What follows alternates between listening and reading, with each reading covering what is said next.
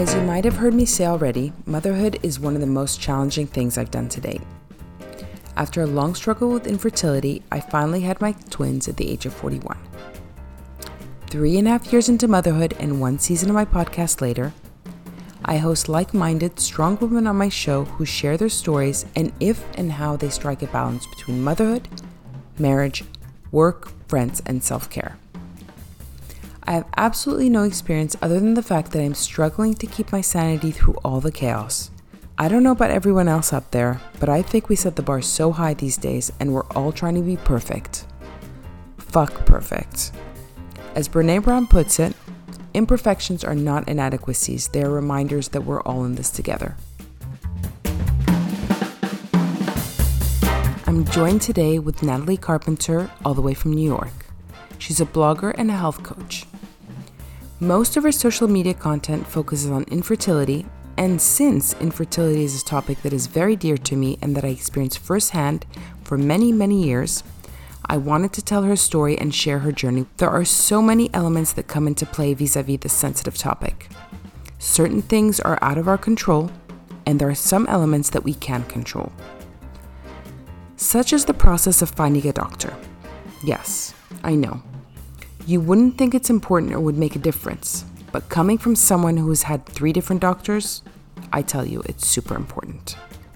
It made me realize that the process of selecting the right doctor should include an extensive screening process in order to get the right fit. You really need to select a doctor with whom you click and that takes the right boxes for you. Natalie and I also discuss parenthood and how the path isn't necessarily a linear one and doesn't look the same for everyone. It's a journey that comes naturally to some, but on the other hand, it can be a painstakingly difficult experience and a struggle for many.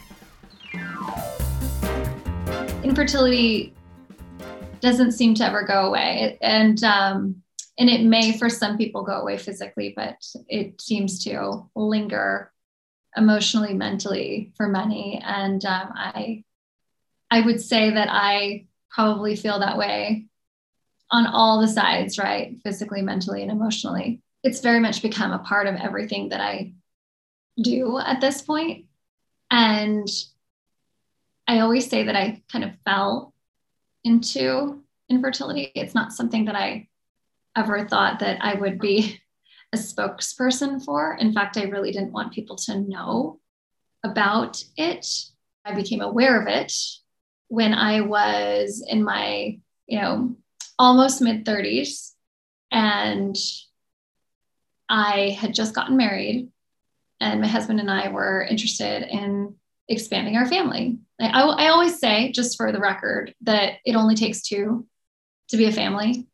So when I say expanding my family, I'm talking about having a child in the very first place for me. So a lot of lessons there for me. I think I, first and foremost, have learned that unfortunately not everything happens for a reason. That's my own belief. And I know everybody doesn't subscribe to that, and that's okay. But uh, I used to think that that would just be, you know, part of the story because I thought that was part of everybody's story. And after a year of not not trying, it was mentioned over some conversation with a friend who asked if I wanted to have kids and you know like the kind of questions that people really shouldn't ask but they do anyway. And I guess we find it permissible because they're our friends or our family members. That prompted me to think, well, maybe something's not okay. So why don't I go and check things out? So I went to her doctor because she had a success story with her fertility spe- specialist. He wanted me to have a surgery that didn't really make a whole lot of sense. I got a second opinion. And then that began my sort of that that began my foray into the slippery slope that is fertility and um, infertility. But what were you diagnosed with? I wasn't diagnosed with anything right off the bat. In fact, I was told that I was, you know, a great um, candidate that could probably do little to no treatment and that I'd be pregnant quickly. You know, that was the first doctor. And the second and third doctors were within the same clinic. And they thought, well, let's do an IUI. I'm sure we'll have a great, you know, success with that because everything looks great and normal. Explain to, to us uh, what is IUI? Yeah, intrauterine insemination. Um, so it's otherwise known as the turkey baster method to many people. Mm-hmm. Um, so I thought that that would be our answer, and that didn't work. Um, I, I wasn't particularly upset about it. I just figured, oh, okay, it's just a it's it's a, a numbers and a waiting game is kind of how it was presented to me. So I left that clinic and found another doctor in private practice who was affiliated with NYU. And she had helped one of my friends get pregnant multiple times. And so I thought, oh, she's my person. And at this point, you know, oh, yeah, no, everything looks great still. I, you know, we, you're a great candidate for IVF and everything is going to be fine. And so we did two IVFs and both failed. And when I say failed, I mean there were no embryos to speak of. There, it was just there were some ideas thrown out about, oh, maybe you are, you know, DOR, which is diminished ovarian reserve. Don't you test that before you do the IVF round? I mean, because here when when I oh, this is after. I tested for the what is it called the anti anti-Müllerian hormone, which is supposed to see how many ovaries you've got left. Eggs. Eggs, yes. Is that what you did? So, so every doctor I've been to test tested my AMH, and and here's the there's there's I'm not a doctor, but I do know that AMH fluctuates.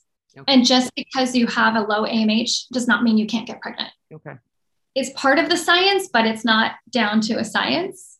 And it's interesting because my AMH at that point that I was seeing that now fourth doctor at this third clinic, my AMH was a little lower, um, but there was no indication that it had DOR, uh, diminished ovarian reserve, until my IVFs weren't working. And so my doctor wanted to create some sort of a reason, maybe, as to why it wasn't working. She thought maybe I was going to go into early menopause soon. I mean, she had she had ideas, but she wasn't sure. Mm-hmm. And she said, um, "You're unexplained." I mean, basically, that's what she kind of. Oh my god, yeah, because I got that too. Right, because what that means, is, you know, is that there's nothing to fix. Yeah, potentially, which is more annoying, isn't it? Yes, because as a as a learned now, I see I am a learned type A um, over the years, it was very frustrating not to have something to fix. I couldn't control it. And that was um, infuriating. Yeah. So how many years into like so you did a few rounds with the the bad experience that you had the first experience and then now you're with this other doctor um how many years how long have, has it been now that you've been trying let's say at that point it had been close to 2 years but not quite how are you feeling now? That is like, did you? I'm assuming now your focus was entirely on this now. For sure. I mean, it became a second job. I had my primary corporate job that I worked at during the day that I didn't want anybody, you know, to to see that I had a second job, right? Like I was working my tail off. Um, I didn't want anybody to know about my dirty little secret and what, as you know, felt like that second job because I had to, you know, kind of tiptoe around meetings and all of the things at work to accommodate my fertility treatments, right? I, you have to sneak into the bathroom and give yourself like an injection and that kind right. But that also meant like having to, you know, go to um, the clinic for suppression checks and and um, go for blood draws right? Like when you're in treatment there's so much of a time commitment that happens not just from sneaking into the bathroom but also you have to be present at your doctor's office. And it's not sadly um, you know once a week. It's like sometimes every day or every other day. And sometimes those those appointments pop up and you find out about them the night before you know it, it really is it's a constantly evolving time period that feels like you have to be flexible around it. And it's very hard when you're working in a very sort of structured corporate and demanding corporate environment at that right? So uh, it it was that part was um was difficult and i think that contributed to the stress that i already felt like why is my body not doing what it's supposed to and um it left me a little room to maybe question my doctors and maybe didn't let me think that there was something that I could do, right? Like I felt like at first, I'm just going to give this over to the experts. The experts are going to help guide me through this, and no one's going to learn about my secret because they're going to help me get pregnant. I'm basically outsourcing getting pregnant to people who understand it way better than I apparently do, right? Like, and I ever could. Um, definitely from a scientific perspective. Yeah, and it be, and it becomes all about that, and like your husband's like minimally involved at that point now, so it's not about like, you know, having like this marriage and you guys have sex and then you guys like naturally procreate. Now it's like he's just there for like to donate the sperm. Yeah, it's totally unsexy. And the other part is too that they don't or at least up until that point for those with those first four doctors no one ever said like hey we should check your husband and that was that was um, I, I think there's more discussion around male factor now and although that didn't become part of our story it was interesting to me that that wasn't a stone that was un- like turned over earlier than it was. It's so much more um, supportive when you know your husband's in it with you. Like it, it, the testing alone kind of makes you feel like okay well maybe maybe there's more to the story. And then regardless of whether there's male factor or not there's always something that your spouse can do. They can take vitamins right? They can eat better. So he didn't get tested at all? Not until not until we got to our fifth doctor no. Oh no because here actually that's the first thing they do. They test both. That's amazing. And and i think people are their their clinics are doing it more so than they used to. Not always but i think very much it's still considered a female first issue. Yeah it's true and i don't think that people realize that male factor is 40 to 50% of all infertility related cases at this point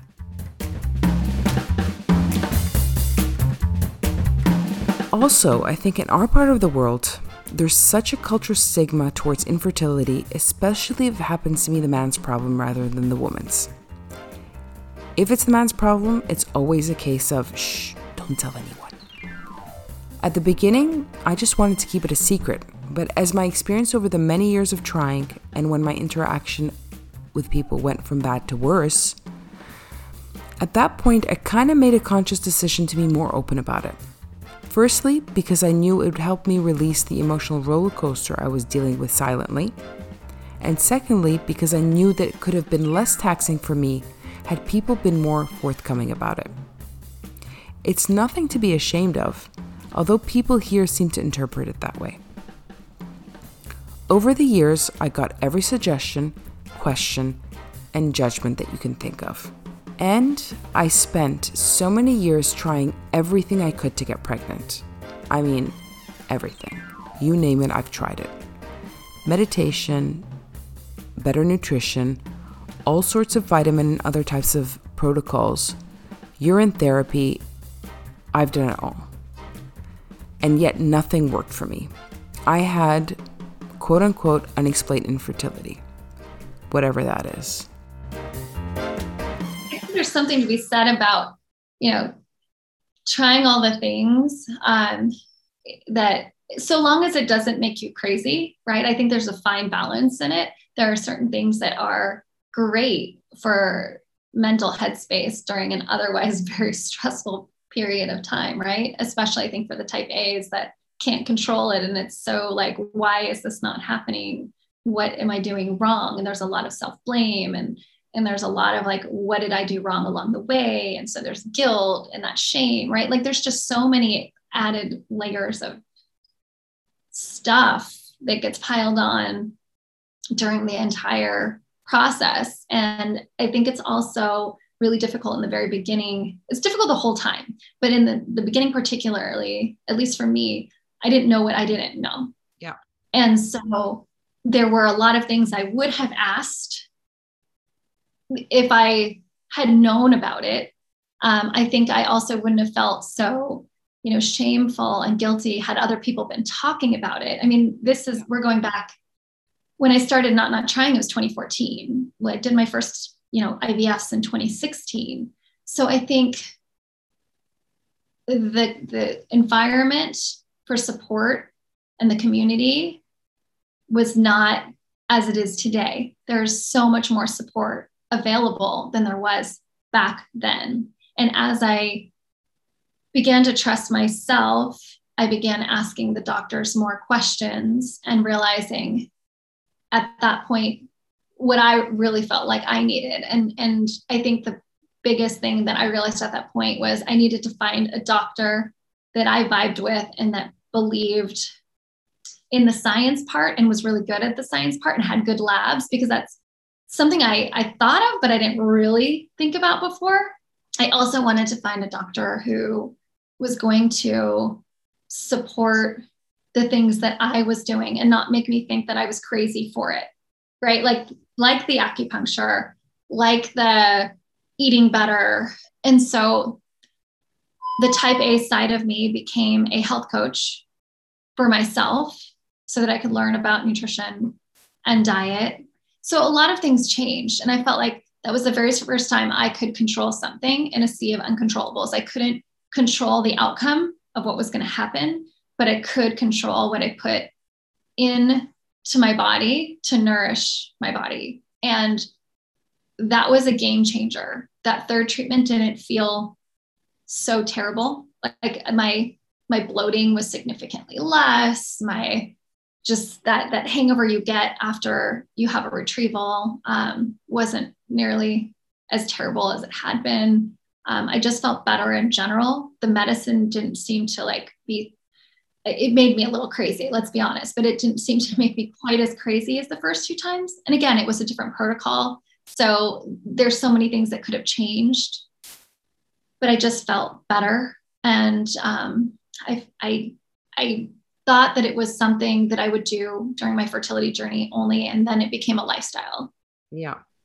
And I don't practice, for the record, I don't practice as a health coach publicly. Like I, I only do health coaching for myself and for my immediate family um, and for friends that that ask for things about it because my motivation was was truly to understand nutrition not because I was looking to change my career in in that way. So I just want I for the record, there are amazing health coaches and there are amazing registered dietitians and I continue to learn from them and I love what they are doing, but the nutrition part became more of a passion hobby for me than it really has a career.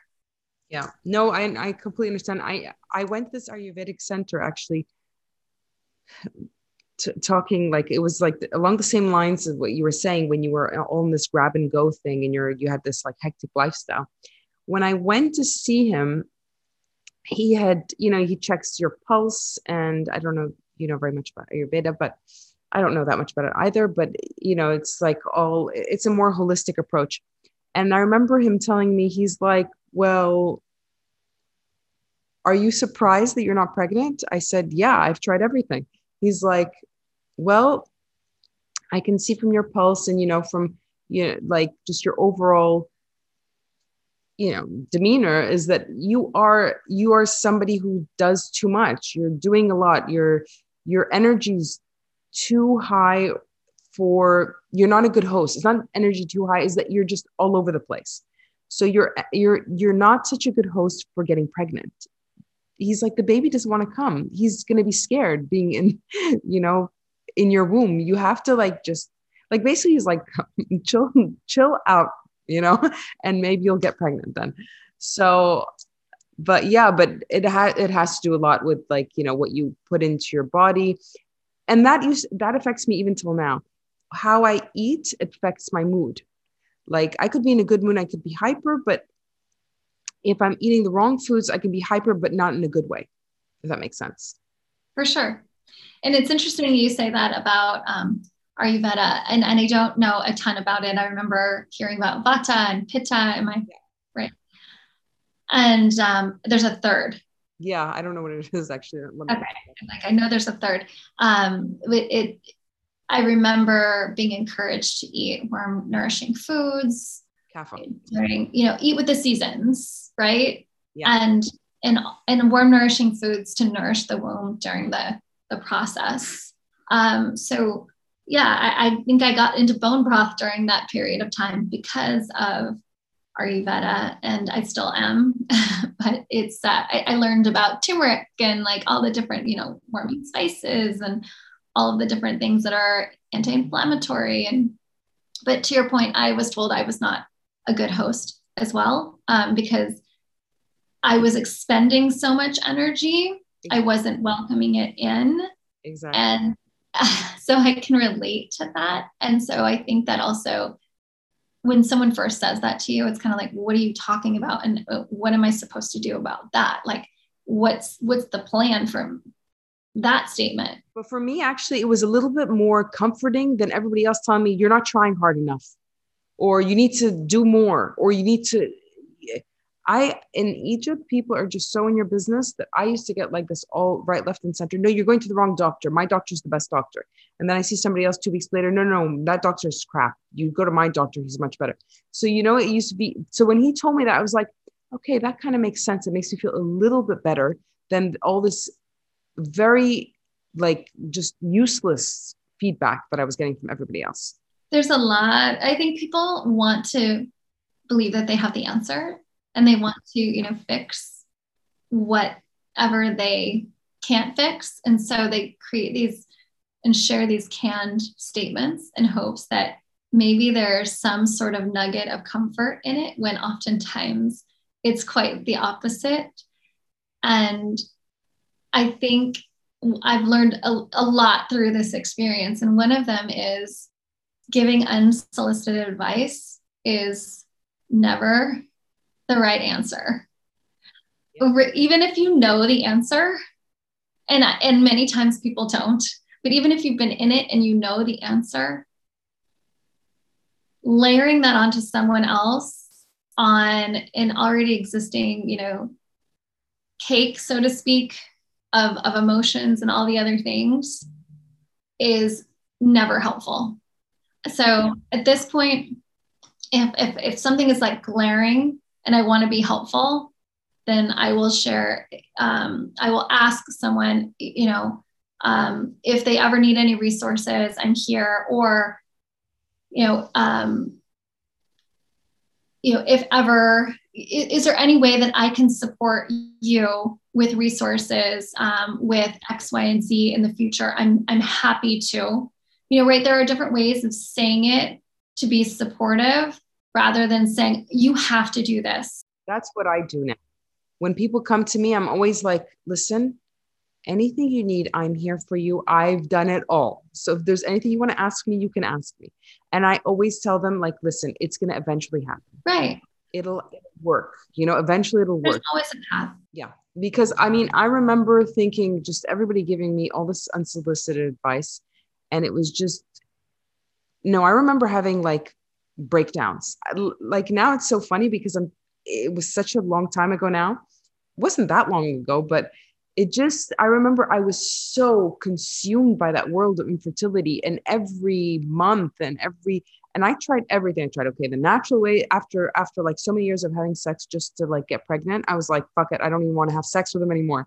So I was like, the IVF was like good. I was like, no, I can't, I, you know, it just was awful. And the IVF round all these rounds of IVF and and changing doctors like you said.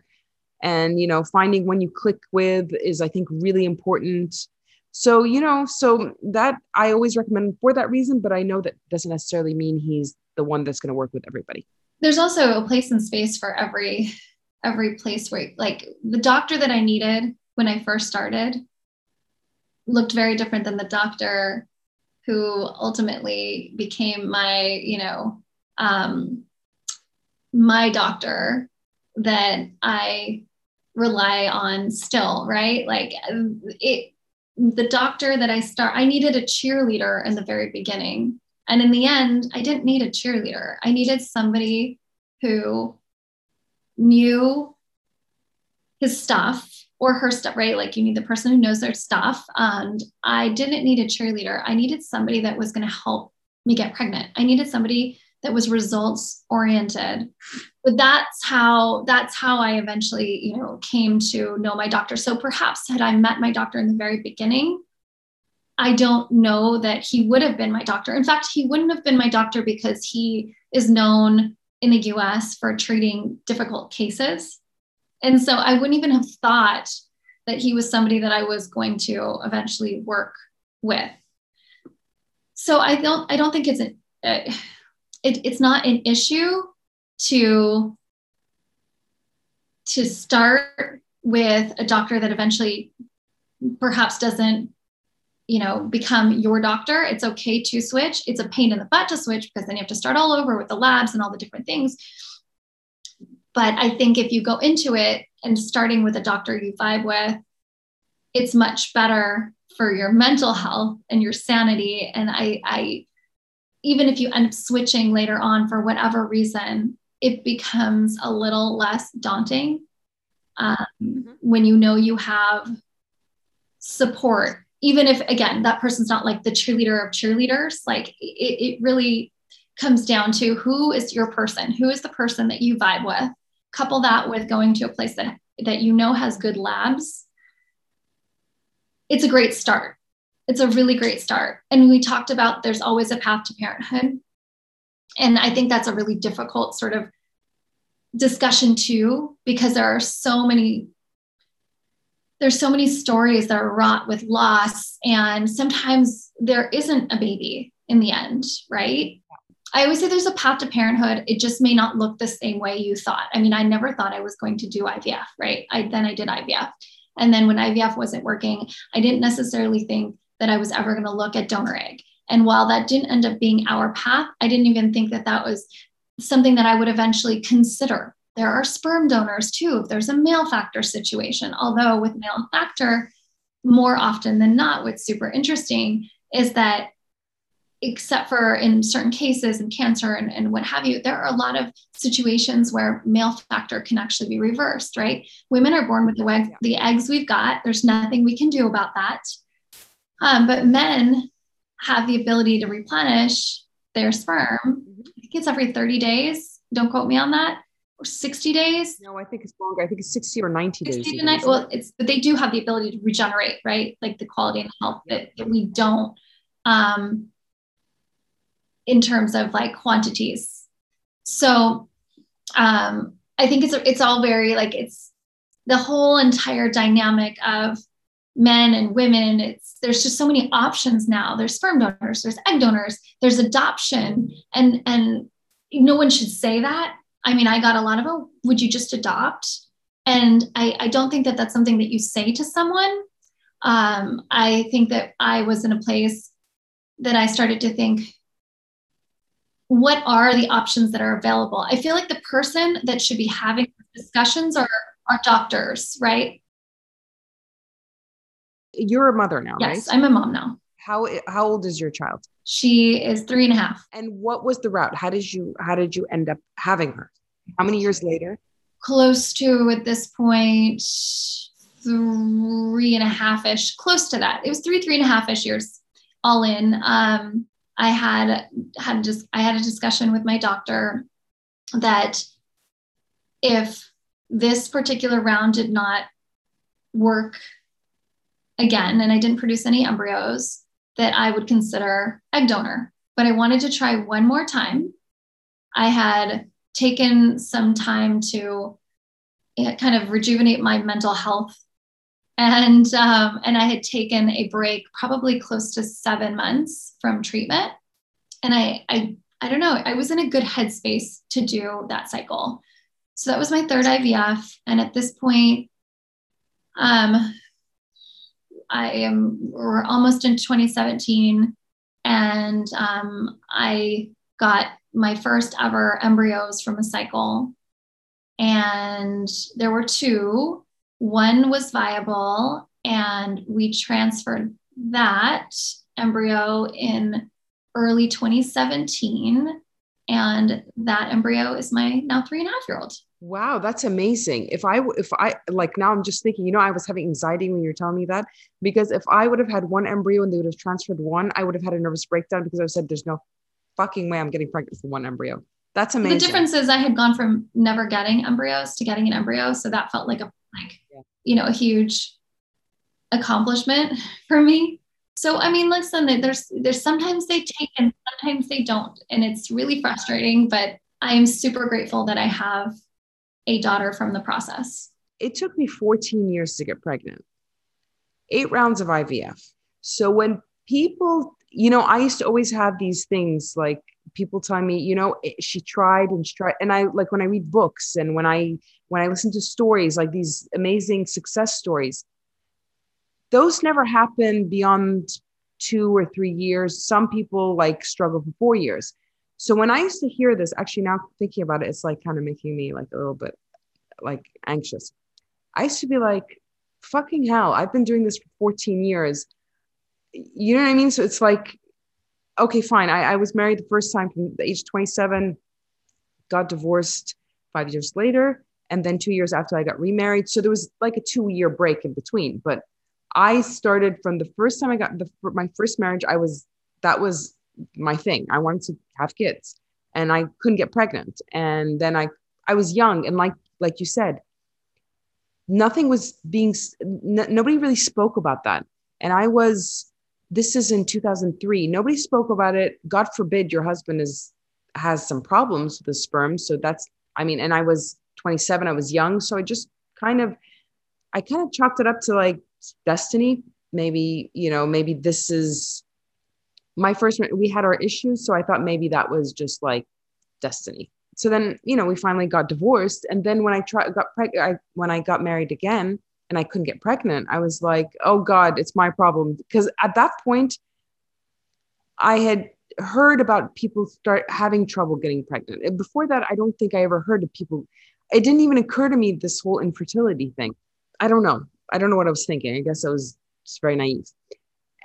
So when I tried again the second time, I was then freaking out. The first six months when I wasn't getting pregnant, I said, "Oh God, this is not good." And I'm now 34, and I'm not getting pregnant, and this is like derailing my my you know that that my ideal life of having four kids and so you know i, I was just in a because we all have a plan right I wanted to have, I just wanted to get married and I just wanted to be a mom. I wanted to have kids. I wanted to have, you know, four kids, maybe more if I could.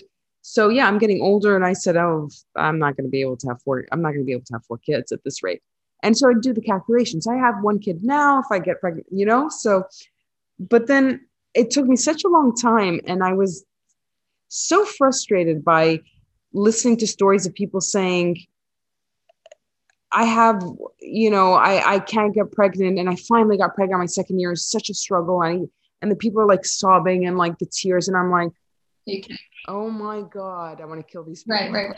And, and then the other thing is that, and no offense to you, but I'd had people would be like, they have a child and they're trying to again. And then they're like, really. So for me, it was like, for sure, I get that. But I'm like, You'd be like, I just want one. Oh, you were, you, are you saying that it frustrated you when people would say like it only takes one? Well, yeah, like when I would hear those stories from other people, I'd be like, so that that's like that's my question to you.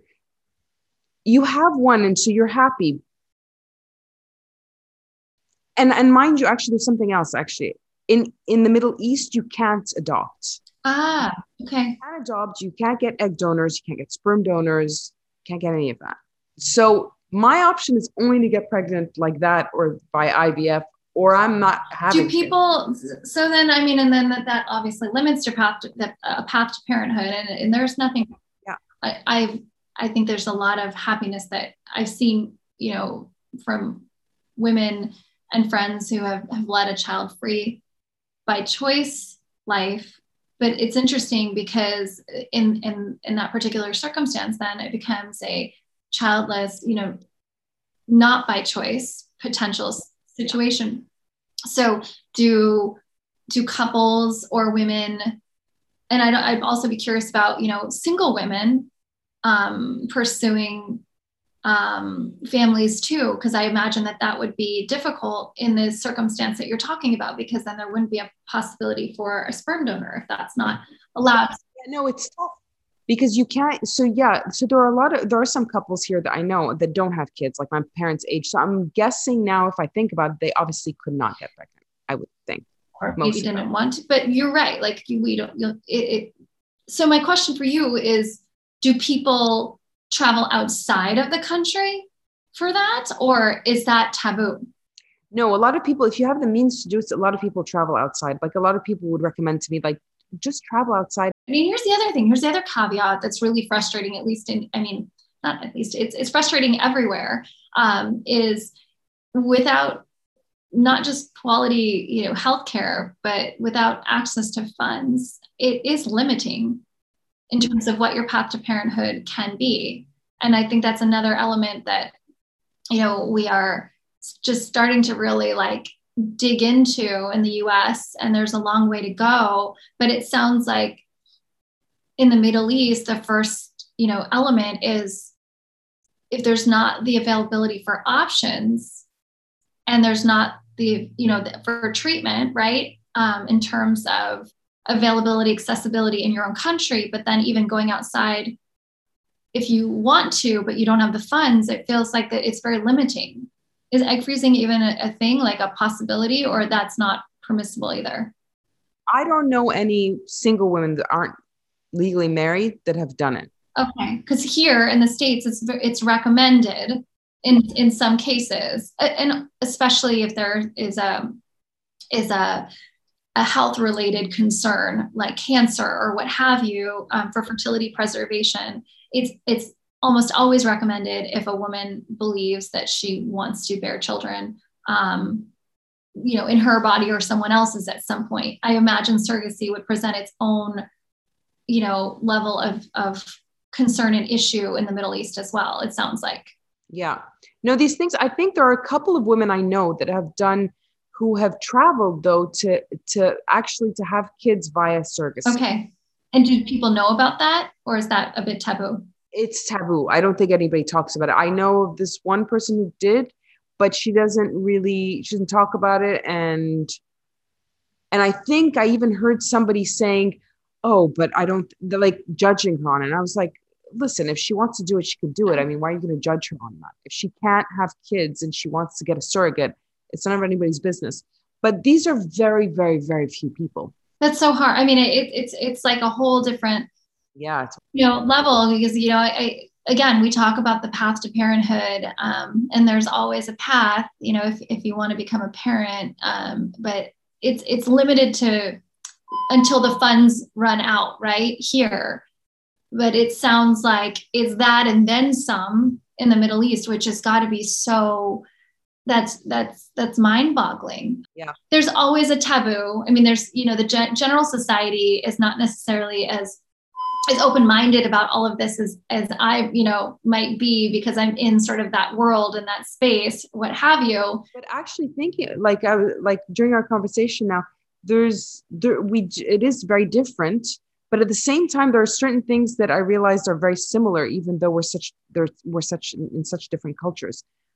Like for example when you said it's taboo which i'm surprised about that you said it was taboo and something that you know you thought was your dirty little secret that you didn't want to let anybody in on.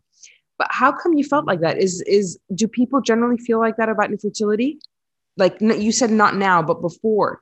And why i think people that? still feel like that i just don't have that same trauma around it that i once did one in eight couples struggle with infertility and one in four miscarry or suffer loss eh, of some sort. And that is really difficult, but those numbers weren't as available.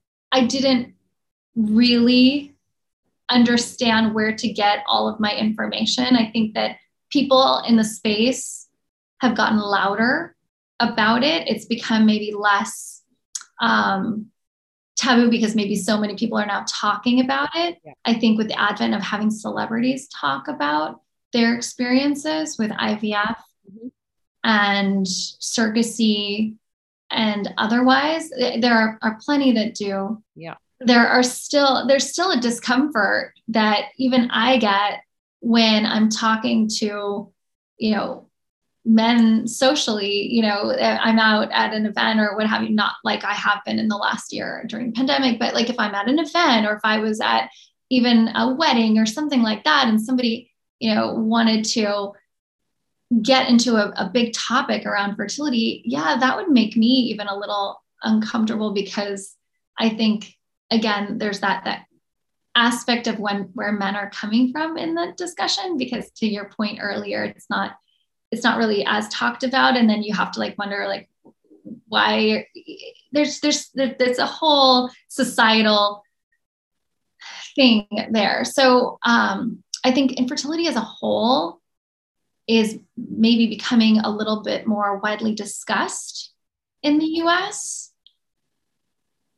there's still a long way to normalizing it and i don't think it will be normalized until there is a mass acceptance, even on a on a, a broader level, like in the corporate arena, for there to be more benefits around it. And then, you know, also from a governmental perspective, from a government um, position perspective, there needs to be support as well for the access elements too. Thank you for listening in and joining for a whole new season of Mommy's Happy Hour.